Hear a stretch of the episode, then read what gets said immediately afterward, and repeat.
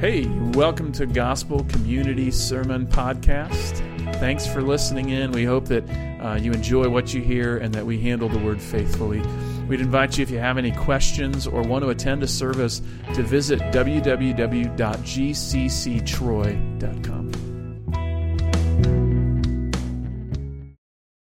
A few months ago, there was a sign out front, and it read, Obey Jesus or hell.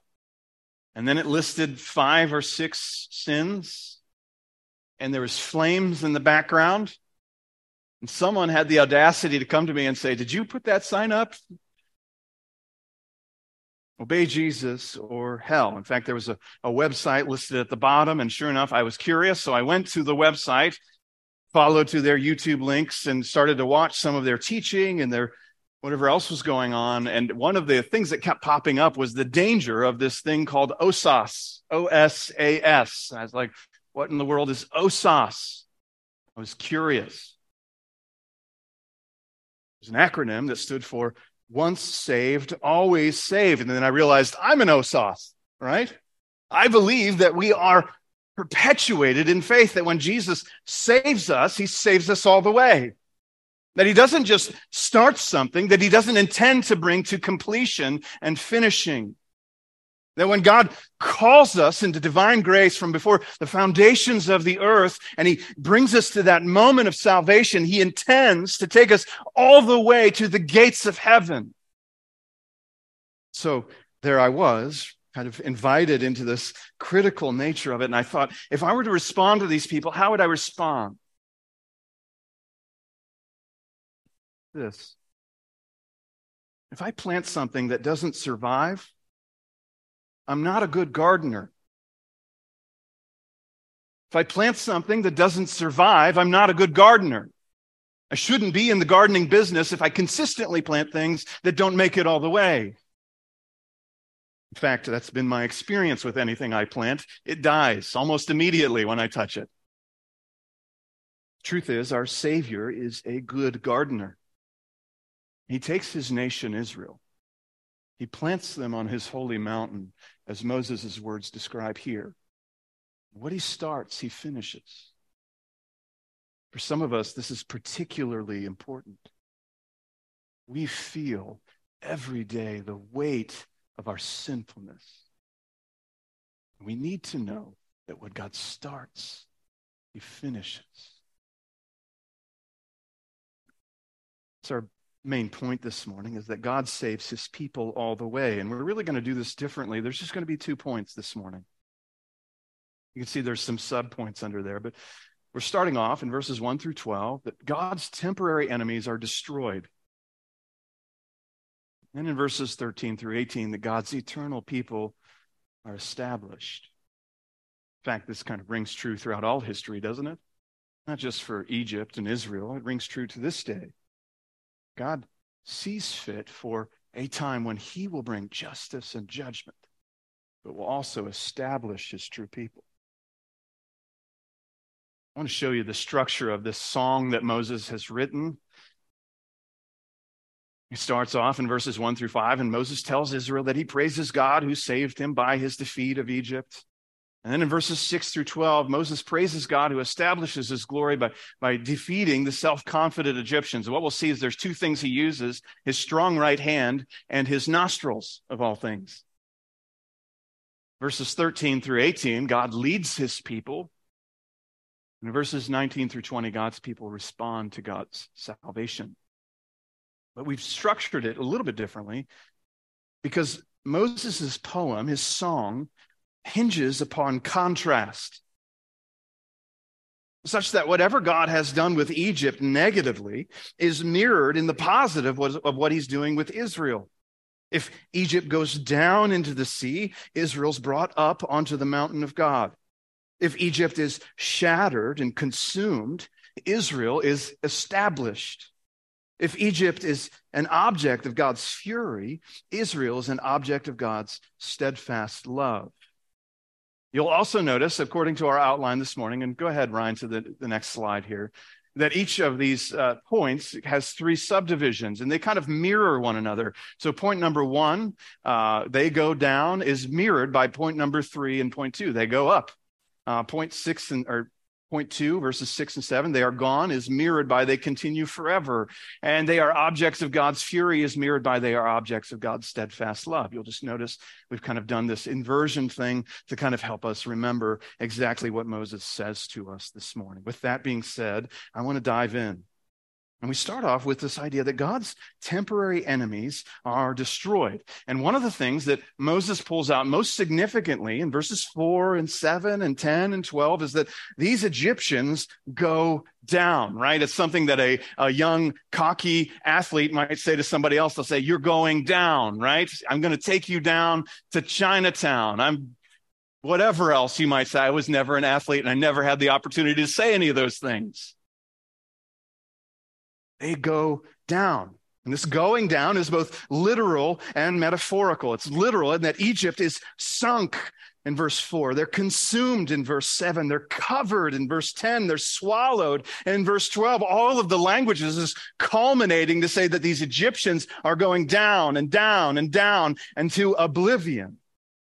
They end up at the bottom of the Red Sea. And you can remember last week as we kind of unpacked this story, Israel ca- crosses the Red Sea. Egypt follows in after them. And so the walls of water are on their right and on their left, and Israel passes through on dry ground. But as Egypt crosses, God tells Moses to extend his hand over the sea, and he does it one last time, and the waters collapse on all of these chariots all of the host of the army of Pharaoh. And so Moses and Israel, by God's power, have the victory.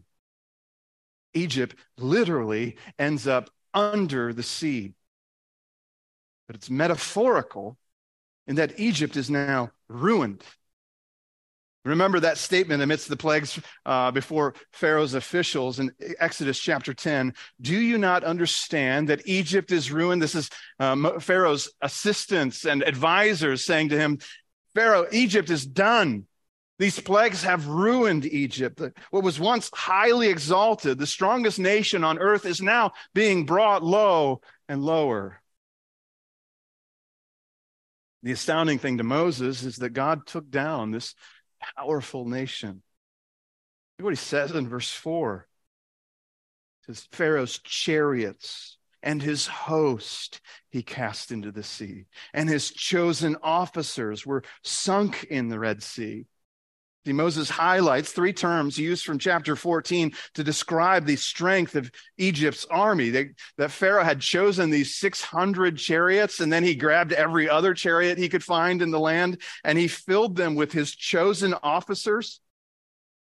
The sum total of this is a group of, of thousands of men trained to kill and equipped with the best of modern warfare to accomplish their task. Egypt had numbers, equipment, strategic advantage, and experience to its advantage.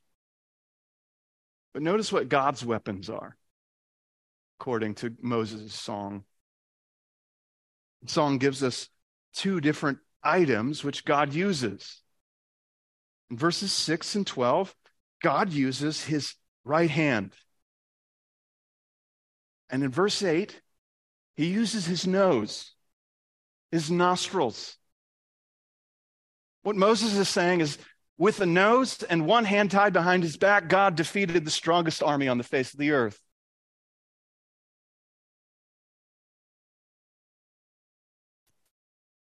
See, they go down because of the strength of the Lord. But it's not just this that Moses wants to highlight.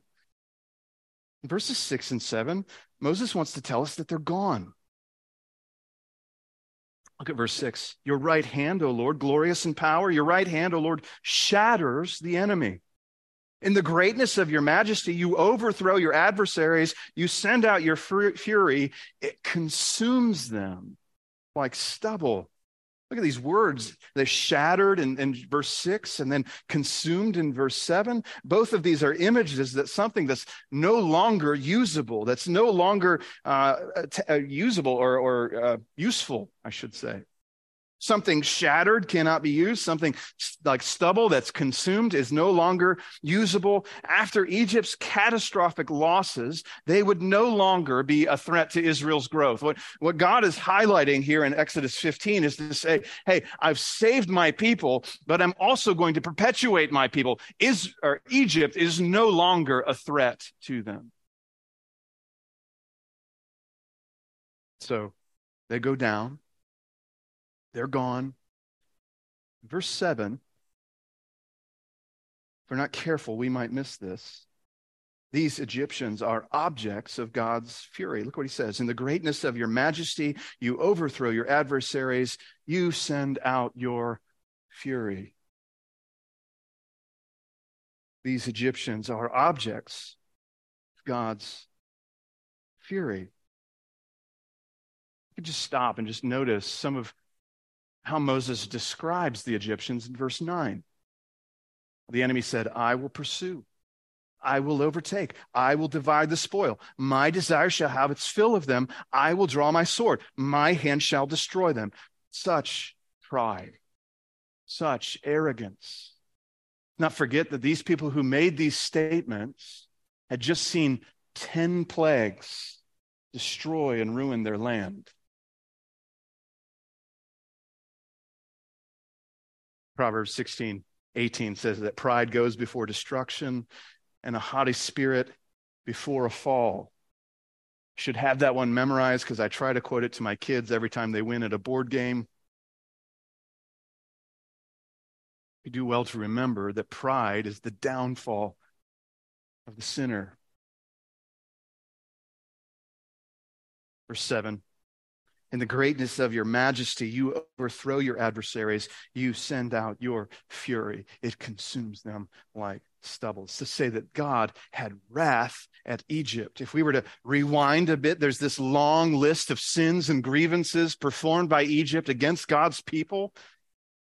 Chapter one, we saw the purposeful subjugation of Israel by Egypt. Pharaoh said, These people are too numerous. We've got to subject, subject them to our authority. And so in verse 14, they add to that this bitter, hard labor as slaves. And then in verses 16 and 22 of chapter one, they start killing Israelite children. In chapter five, when Moses comes and speaks to Pharaoh and says, Let my people go, Pharaoh says, you are idle. And he doubles their workload by making them gather their own chaff for brickmaking.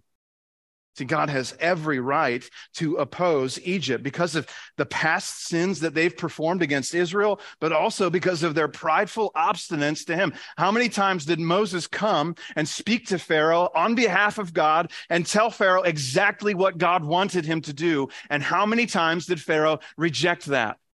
Even to the extent that later on in the plagues, around plague eight or nine, I can't remember, they all kind of bleed together, right? Pharaoh says, I've sinned against the Lord, and yet continues on in his action. See, the recognition is this morning that a good gardener removes any threat to the plant. He clears the ground of all of its weeds and other plants that may take from its nutrients. He, he protects it from any bugs or um, uh, things that would eat it. I forget what you call those, herbivores or whatever, right? You can tell I'm not a gardener. I'm working an analogy that's way out of my field. See, some, some things have to die for the plant to flourish.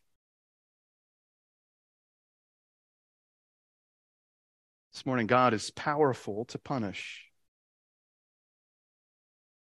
God's of the business of taking self exalted things and humbling them. This is what Jesus says in Luke 14 For everyone who exalts himself will be humbled, and he who humbles himself will be exalted. Or Luke mentioned what Peter's words were or excuse me, Josiah mentioned what Peter's words were God opposes the proud, but gives grace to the humble. Sometimes this strikes us the wrong way, doesn't it? We, why does God have to punish? Why does God have to do that? Why can't He just let them go and do their own thing and He starts His own little community over here? Why does God have to punish? heard an interview this week uh, with Tim Keller. Now, you, you, might know that Tim Keller recently passed away, and so there's been a lot of kind of re airing of interviews and other things this last week. But this interview with, interview with him was, was talking about this concept of judgment. Tim Keller is saying that there's this thing that's just, we, we don't recognize that some sins are inherently wicked. And he specifically mentioned slavery. Slavery is inherently wicked. It's not just that slavery was bad for society. It's not just that slavery was bad for these individual people. He's saying there's something about this concept of slavery that it's inherently wrong. There's no context in which slavery would ever be right, or at least chattel slavery as we describe it. It's always wrong to subjugate people against their will and force them into bondage, into work they do not want to do and are not on board with. The recognition is that there are things on the earth that are, or that we do on the earth that are inherently wrong. And yet, our human systems of justice often underpunish or leave such things unpunished. I think we can all agree that if Jeffrey Epstein or Bernie Madoff or Harvey Weinstein did what they were accused of, whatever punishment they received was lacking. In fact, there are some who would have perpetrated so much wrong in this life that their single life could never bring about justice in the murder of one, if the murder of one person requires a life sentence, think of what wrongs inflicted against an infinite God must also be worth. So if I sin against you, that's one thing.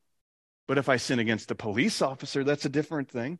And if I sin against the president of the United States, that's a different thing, right? There's an escalation. If I threaten you with physical violence, that's one thing. If I threaten a policeman with physical violence, that's another thing. If I threaten the president of the United States, that's a whole different thing.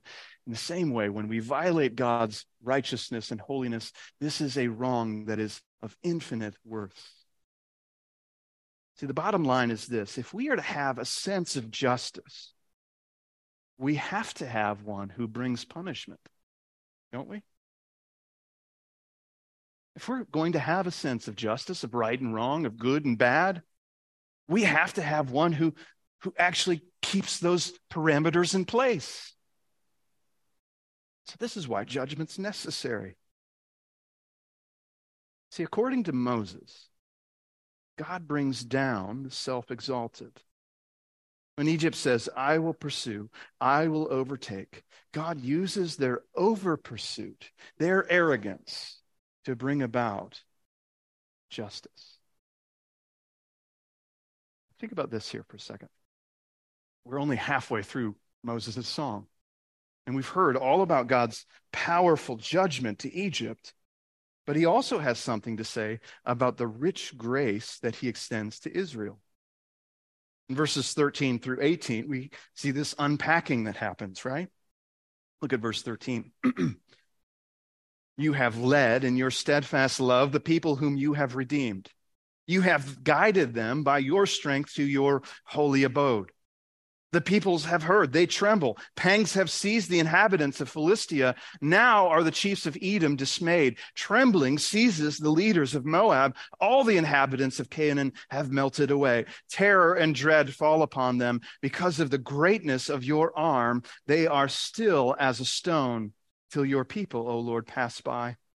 Till the people pass by whom you have purchased, and you will bring them in and plant them on your own mountain the place, O Lord, which you have made for your abode, the sanctuary, O Lord, which your hands have established, the Lord will reign forever and ever. See, if Egypt was the object of God's fury, notice here in verse 13 that Israel is the object of God's steadfast love. What it says in verse 13 You have led in your steadfast love the people whom you have redeemed that word said steadfast love is hesed. It's God's covenant faithfulness to his people. God made a promise long ago in the book of Genesis. In Genesis chapter 12, he made a promise to a foreign born Abraham who he brought into his land. And he said, I'm going to make you into a great nation. And that promise is leading to the actions that we see here in Exodus, where God will deliver his people from their slavery to Egypt so that he can preserve his people for the promise which he gave them. As God preserves Israel, he does so out of faithfulness to his love and care for the promise that he made for Abraham, according to the promise that he made to him in Genesis chapter 12. Now, notice some of the things that are stated about this nation. He says, the people whom you have what? Redeemed. The idea of buying something back, right? You go to Kroger, you see the bread in the aisle, you hand over the 250 or whatever, how would, uh, bread, I don't know. I get sidetracked. Anyway, you hand over the $2.50, you buy it, redeem back the bread, right? It's not only that, we see this later on in verse 16. He says, Till your people, O Lord, pass by, till the people by, pass by whom you have what? Purchased. The same concept is there again, that God is buying back Israel. The idea is that because they escaped God's wrath in the 10th plague that God performed against Egypt, that God has bought them back. God has, in some sense, purchased them.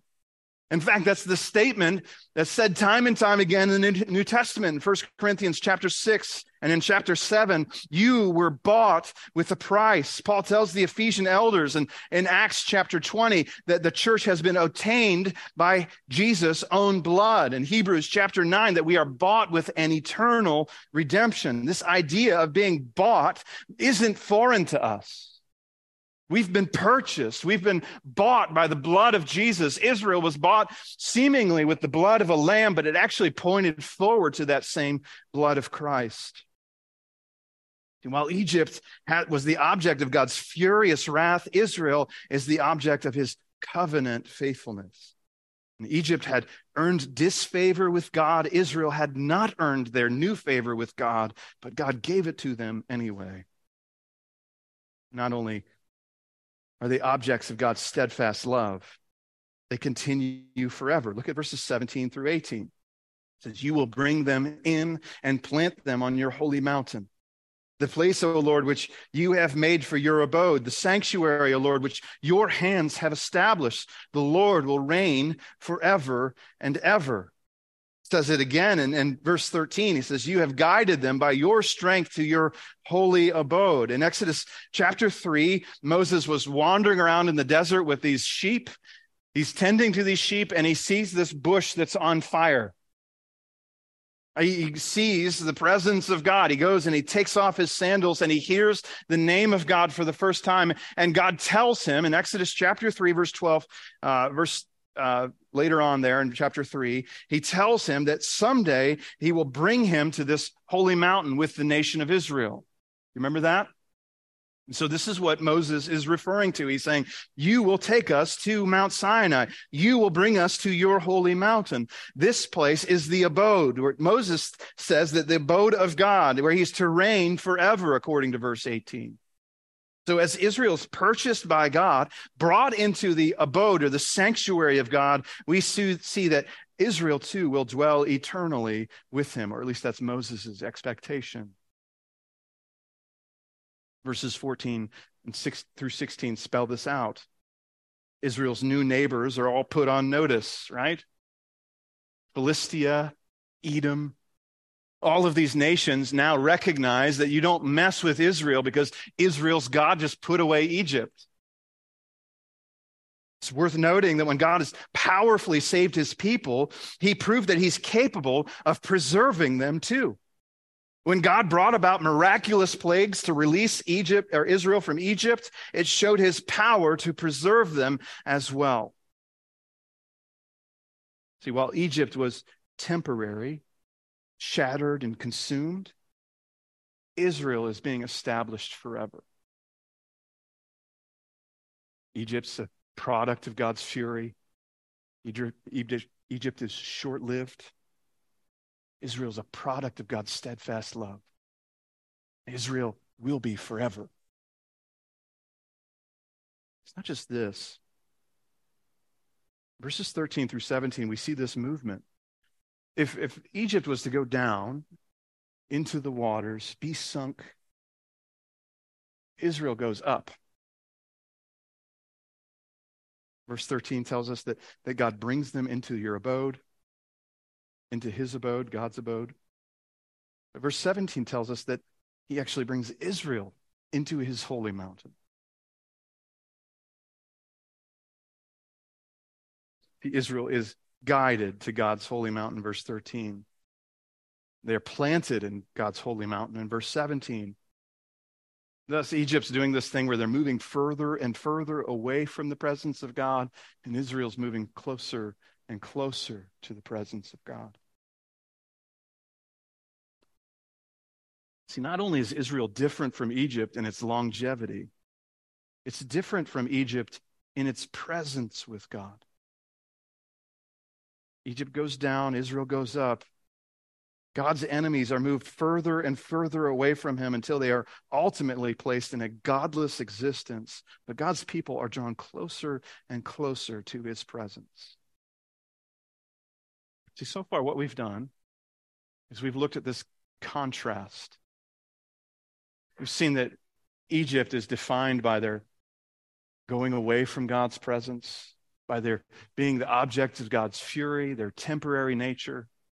Whereas God's people are given this eternality, this longevity. They're given the covenant faithfulness of God, and they are established forever on God's holy mountain in his presence. But what we haven't seen is what it is about God himself that establishes this. You know, something that's, that's happening in the book of Exodus is we're kind of getting a, um, an introduction to who God is. You ever go to those uh, meetings and they do an icebreaker and you're supposed to stand up and say something about like, uh, my name is Jason. I come from Troy, Ohio, and if uh, if I were a pizza, I would be a pepperoni pizza with mushrooms or whatever else, because then no one would like me or whatever. I don't know. God's giving us an introduction to Himself. Exodus has been about the story of God divulging His name to His people. In fact, in chapter three, as we've talked about, uh, Moses gets the name of God, Yahweh, the self existent one. And when we get to chapter five, Pharaoh says to Moses, I don't know who Yahweh is. And then he gives him 10 plagues to describe exactly who he is.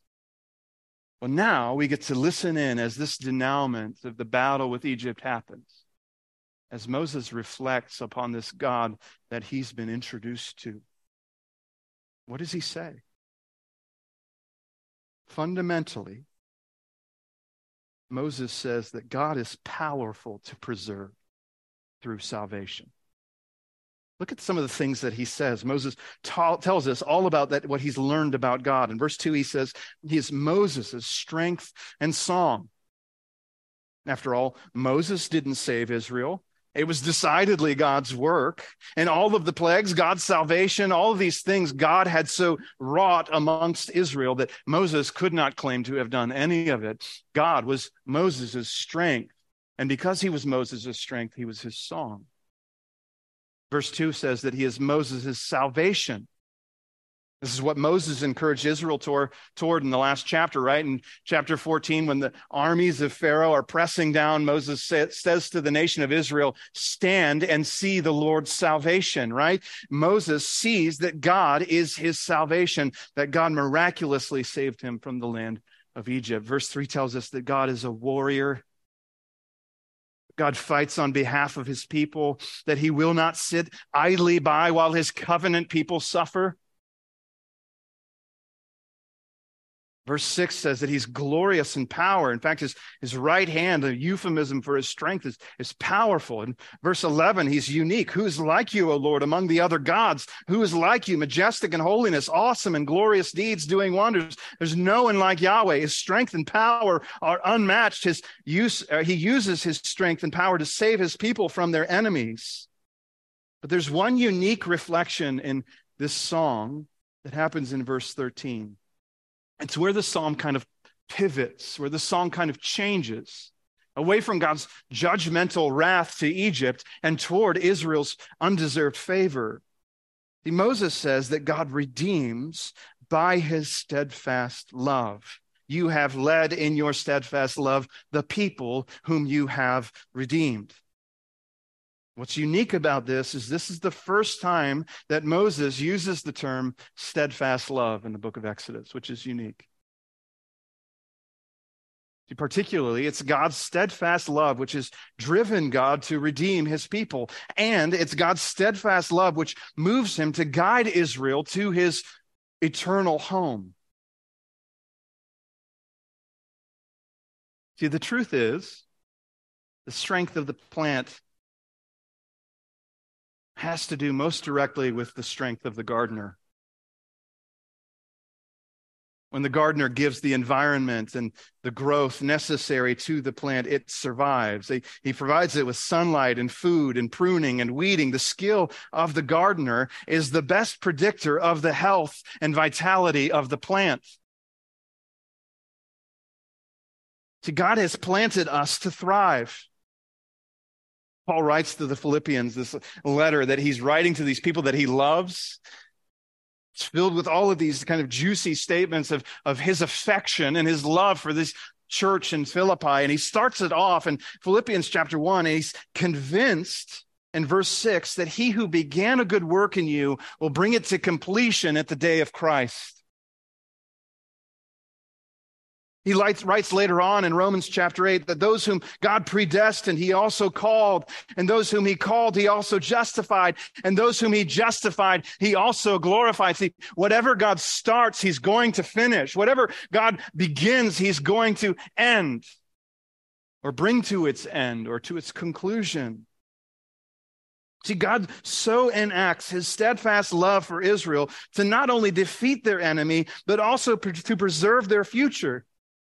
When God saves, he saves all the way. He doesn't just take Israel out of Egypt and call them an Uber to get to Israel. He guides them. He lovingly leads them. Christian, I have to stop here and we have to say, if you found yourself at the foot of the cross seeking redemption and justification from the person of Jesus Christ, and that moment was real, you will continue all the way until your glorification. Those God predestined, He also glorifies. See what happened 33 AD outside city of Jerusalem is that Jesus Christ went to a cross. That there he purchased with his own blood salvation of all who have faith in him. That faith or that blood didn't just make it possible for you and I to be saved, it saved us all the way. It did its effective work in us. So that if you're here and you're anxious, anxious about the things that press on your soul, Jesus' blood is sufficient. It's enough. It will save you all the way. There's no thing that separates us from the love of God. I want to see that as we press a little bit farther into Romans chapter 8. You've heard this passage before, right? What then shall we say to these things? If God is for us, who can be against us? He who did not spare his own son, but gave him up for us all, how will he not also with him graciously give us all things? Who shall bring any charge against God's elect? It's God who justifies. Who is to condemn? Christ Jesus is the one who died. More than that, who was raised, who is at the right hand of God, who indeed is interceding for us. Who shall separate us from the love of Christ? Shall tribulation or distress or persecution or famine or nakedness or danger or sword? As it is written, for your sakes, we were being killed all the day long. We are regarded as sheep to be slaughtered. No, in all these things, we are more than conquerors through him who loved us. For I am sure that neither death, nor life, nor angels, nor rulers, nor things to come, nor things present, nor things to come, nor powers, nor height, nor depth, nor anything else in all creation will be able to separate us from the love of God which is in Jesus Christ our Lord. What does Paul say? He says, God will not spare anything in continuing our salvation. In verse 32, he who did not spare his own son, but gave him up for us all, how will he not also, also with him graciously give us all things? Things. If we are justified by Jesus' death, no charge against us is sufficient. Verse 33 Who shall bring any charge against God's elect? It is God who justifies. No circumstance will separate us from his saving work. In verse 37, in all these things, we are more than conquerors through him who loved us. See, God has defeated our enemy, be it sin, Satan, or death, by Jesus' death, so that our salvation is as sure his resurrection. It's as secure as his throne in heaven. It's as trustworthy as his promise. Christian, if you are in Christ, there is nothing to separate you from him. His blood is sufficient to unite you to him so that when he saves you, he saves you all the way. Our God is a good gardener. And when he plants us in his fertile soil of grace, he will bring us to full growth and maturity. See, it's for this reason that we praise God. we praise God and we keep going in the faith, right? Maybe first thing, let's just talk about this. We keep going. We persevere. That's one of the defining marks of Christians is they, they keep going. They, they keep believing. They keep trusting in Jesus. It doesn't mean that you expect this sinless existence. That's not real. Christian, if God is powerful to save, he's powerful to keep.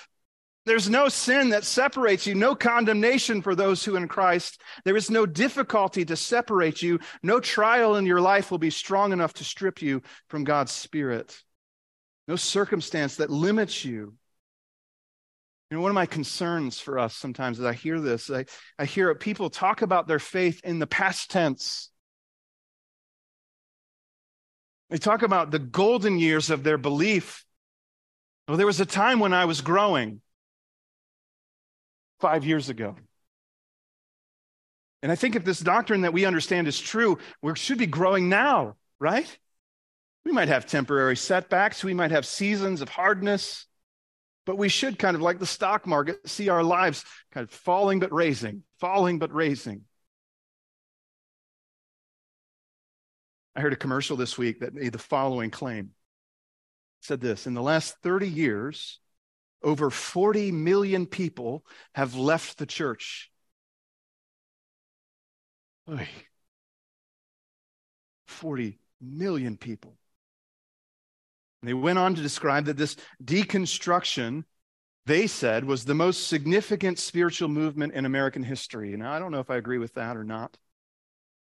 But let's bring this claim to bear what I heard on this commercial to what we're hearing in Exodus chapter 15 and what we hear through the theology of the Apostle Paul. If God brings his people all the way home, how are 40 million people leaving the church? Most obvious answer is they weren't really Christians.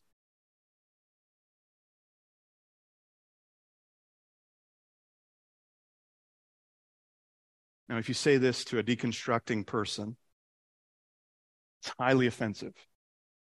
You say, I don't know if you were really a Christian. They say, No, no, no. I went to church. I read the Bible. I prayed. I did this and I did that. I invited Jesus into my heart. I threw my stick in the fire. I walked the aisle. I did all of those things. Sounds to me like, Lord, Lord, did we not prophesy in your name? Jesus says to those in Matthew Chapter 7 Depart from me, I never knew you.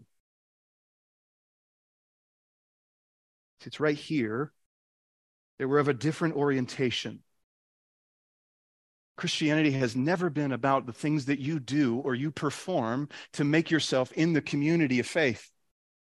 And when you press against those who are deconstructing, they want to say their litany of the things that they did that made them in the faith. And that's not how it works. Christianity has never been about what you do, it's about what God is doing for you and in you through Christ. And this kind of puts our finger on the problem, doesn't it? For years, we have created false conversions, given false assurance of faith, told people that they're fine because they did this or that or the other. The truth is, when you truly trust Christ, He'll save you all the way. But you really have to turn to Christ and not to yourself.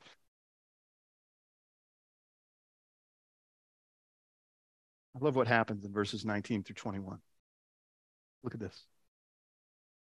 Verse 19 For when the horses of Pharaoh with his chariots and his horsemen went into the sea, the Lord brought back the waters of the sea upon them. But the people of Israel walked on dry ground in the midst of the sea. Then Miriam, the prophetess, the sister of Aaron, took a tambourine in her hand, and all the women went out after her with the tambourines and dancing.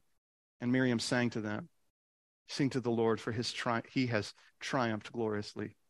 The horse and his rider he has thrown into the sea. Now, just a couple observations here This song started off in verse 1, and it's Moses, and the correct translation would be the sons of Israel. And it concludes with Miriam and the women of Israel picking up the refrain that Moses sang in verse 2. So, what God's salvation does is it unifies all of his people around his glorious saving work. And it gives us all cause to praise him gives us cause to praise him because we know that he won't just take us out of Egypt, that he'll take us to Mount Sinai. That he won't just leave us at the cross, he'll actually bring us into his presence in heaven for all eternity. This should cause us as a body, as a collective group of those who are called in Jesus Christ to praise God with abundance.